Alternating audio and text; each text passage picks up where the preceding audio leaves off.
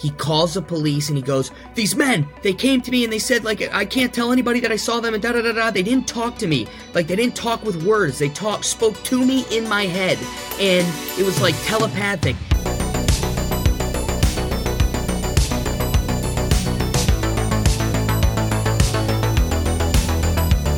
Thank you for coming on today.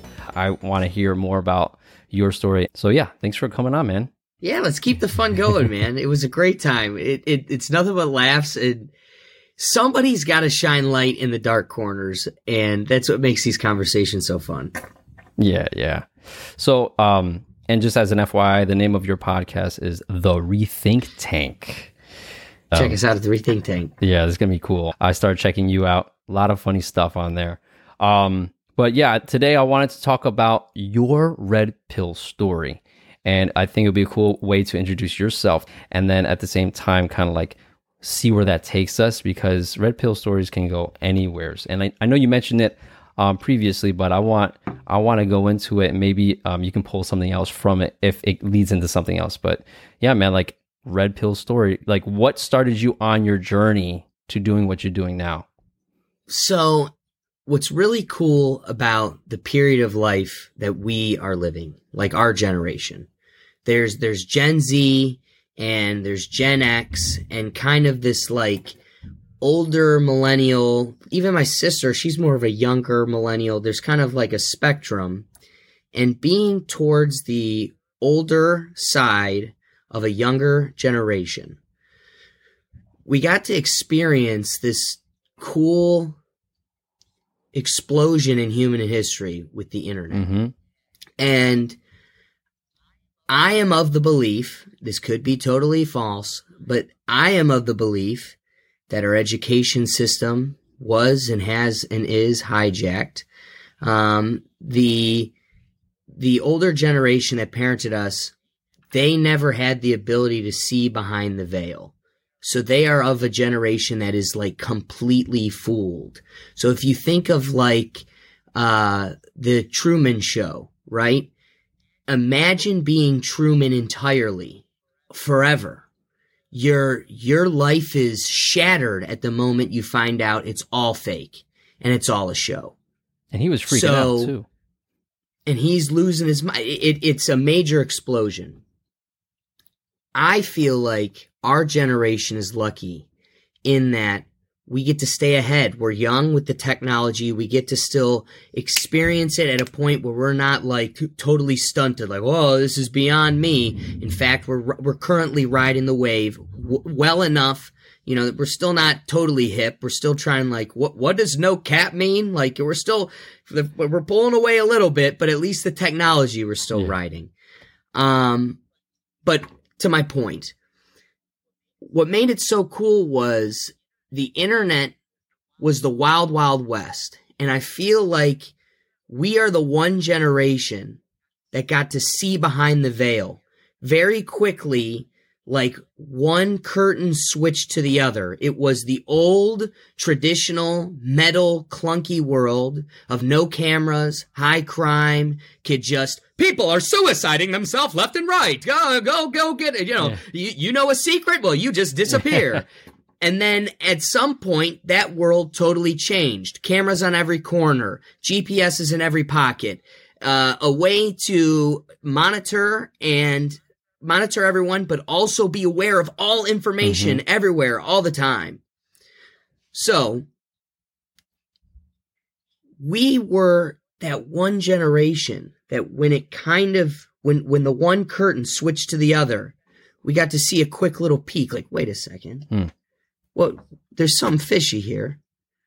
And, and it, I can't, it's tough to say it was one event, but you can, oh, I can say my whole life it was like, this ain't right. This ain't right. And I think the greatest gift ever was I said I, I knew I wanted to go to law school. And the people that scored the highest on the LSAT were, um, were philosophy majors.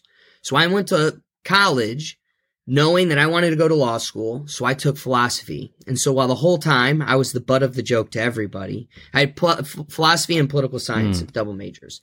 And while um, you know, I was the butt of the joke at at you know parties and stuff, it was at a period in time where I'm on my own and I get to experiment with this internet, right? You're you're having a couple drinks, you're hanging out, you know, hanging passing the peace pipe in college and it's 2 a.m. and you catch yourself learning about anonymous and you're Mm. watching like these videos that like you cannot find the internet like you could find the internet when I was 17.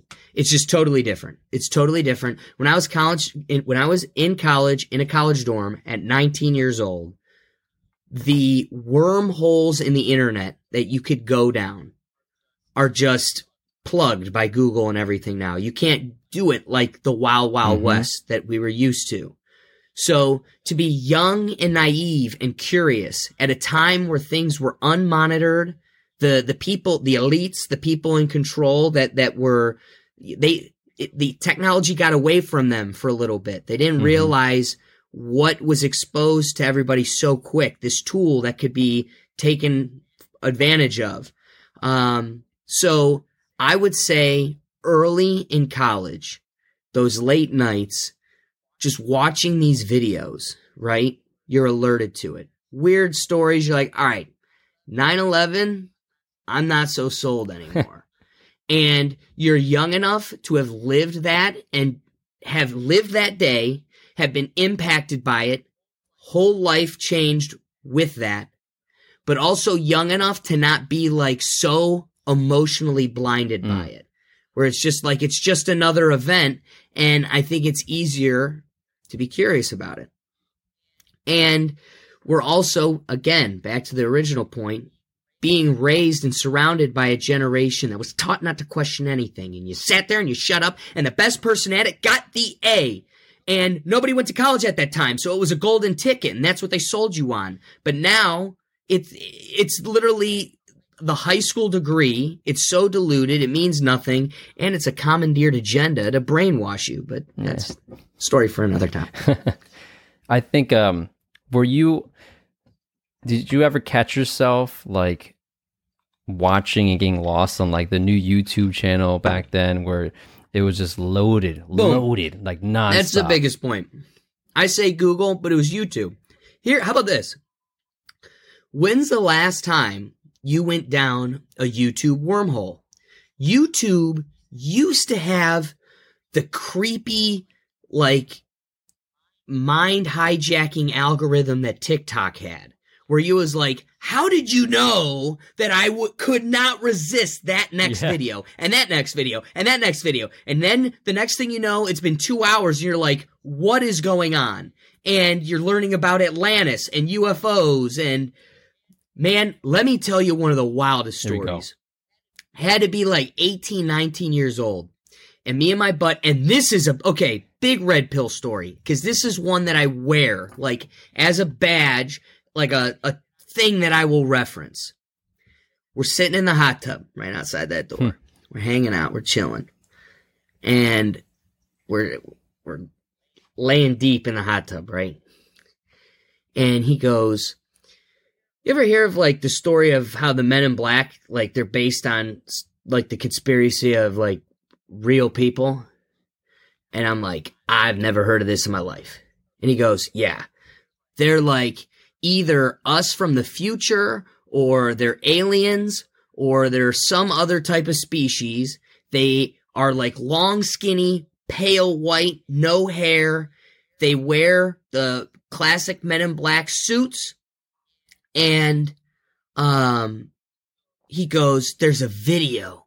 There's a vi- and you can find it on YouTube. He goes there's a video on YouTube of this guy. He calls the police and he goes these men they came to me and they said like I can't tell anybody that I saw them and da da da da they didn't talk to me. Like they didn't talk with words. They talk spoke to me in my head.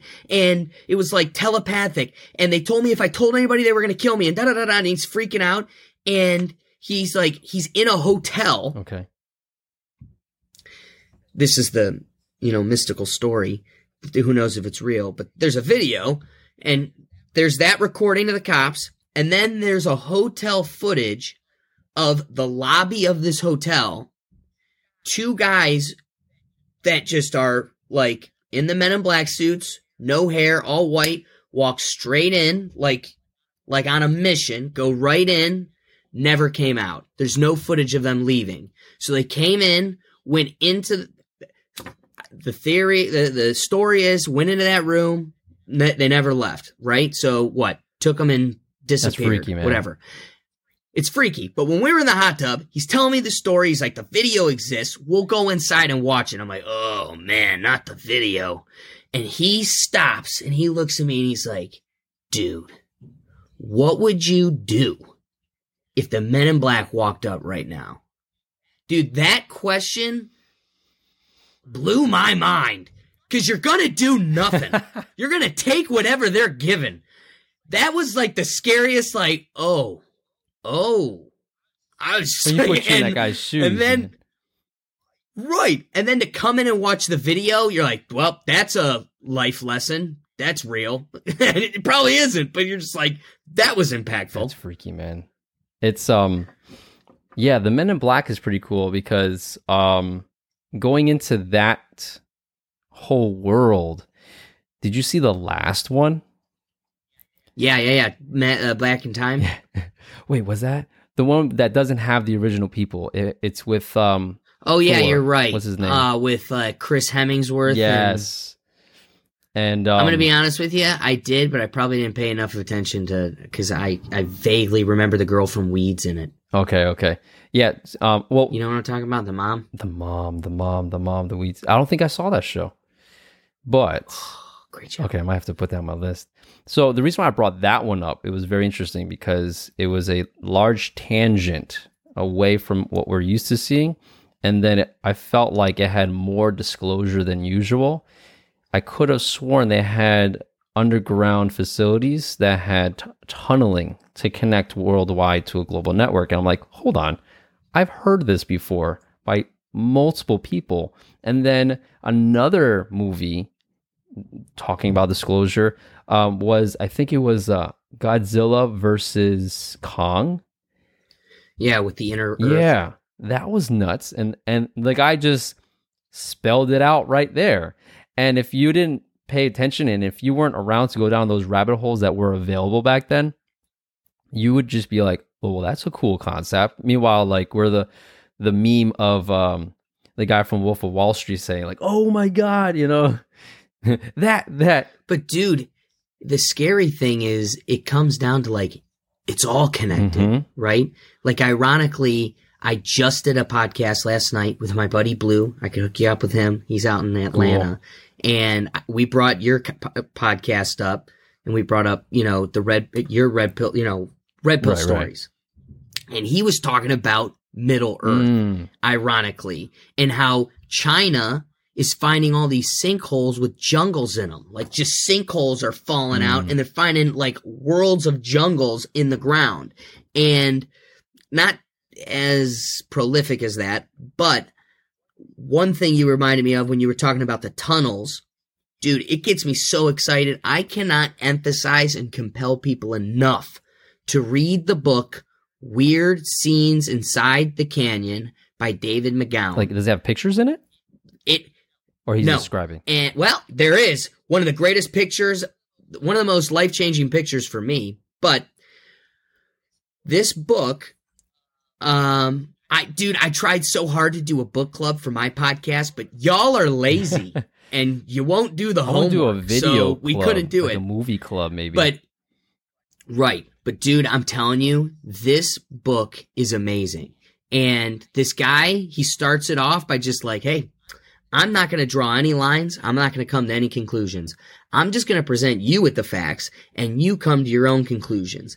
And it's about Laurel Canyon, which is like right outside of Hollywood, which is what started the rock scene in the 40s, 50s, 60s and 70s. Hmm. And it talks about like Frank Zappa, who was like kind of the center of this whole thing at the top of Laurel mm-hmm. Canyon, his mansion where they recorded a lot of the material used to be a CIA fortress. That's just convenient. and they just turned it into a house. Nobody else is there I anymore. done the same obviously. thing. Right? Yeah, exactly. And it turns out that there's tunnels all throughout Laurel Canyon that connects all these houses and all the creepy occult crap that these people were into and to the one picture that changed everything for me. Those days back in college, man, when life was good, I loved listening to the doors. I absolutely loved listening to the doors. I loved Jim Morrison and his whole shtick when he was in interviews and when he would talk to people was how um, my parents are dead. My parents are dead. That was his little shtick. Like, oh, my, my parents are dead. And then it like came out that like, no, his parents aren't dead. They're alive. And they're like in, you know, Tallahassee or wherever they were. Who knows? And he, he was the image of, he was the epitome of the hippie movement, Mm, okay. right? For the doors. And so he then goes, well, no, but my dad supports war and he's so he's dead to me, right? Great twist on it, great twist on it when he gets pegged. And again, I love the doors. You don't think much of it. You just keep moving on and, you know, jamming to the, the Riders on the Storm. So there's this picture at the beginning of the book, and Joe Rogan talks about it all the time. It's the Gulf of Tonkin incident that took us into um, Vietnam War. Okay, so the Vietnam War, the reality of what that situation was, we've come to find out through the Freedom of Information Act that the CIA was in Vietnam a good like decade before the Vietnam War, trying to antagonize them to justify an attack that would provoke us to go into a war to raid their heroin and poppy Hmm. fields. So we're in there just provoking and provoking them. And there's this understanding of, no, we won't fight back because you're going to obliterate us. We do not want to fight you. And they wouldn't retaliate as we're in there trying to antagonize them. Fast forward to the Gulf of Tonkin incident, which is what took us into the war. It now, through the Freedom of Information Act, we now have come to learn that it was a false flag event that we created to say that they attacked our Gulf of Tonkin ship to provoke us justifying the Vietnam War. Never happened. We did it to ourselves. It was a totally Like- false flag event. On paper, So admitted. mhm, That's nuts. it's in. It's just yep, yep.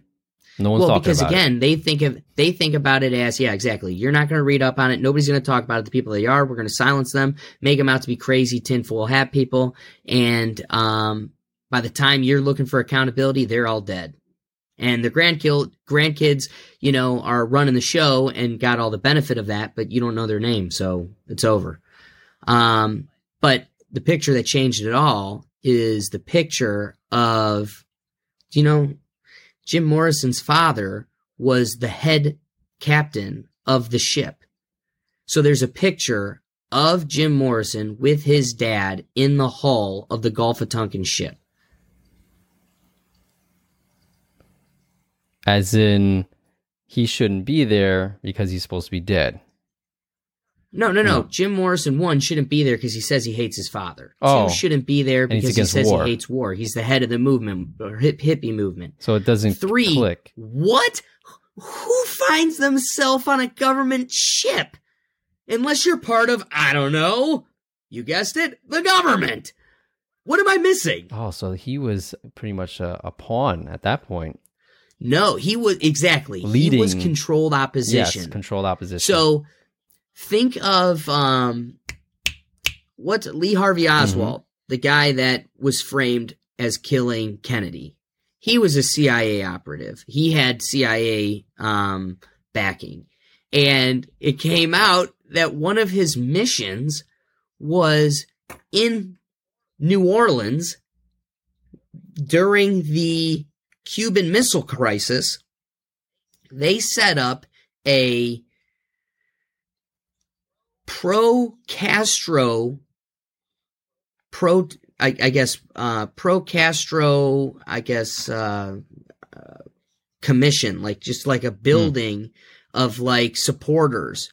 And then across from it, they created a protesting facility against the Cuban Missile Crisis.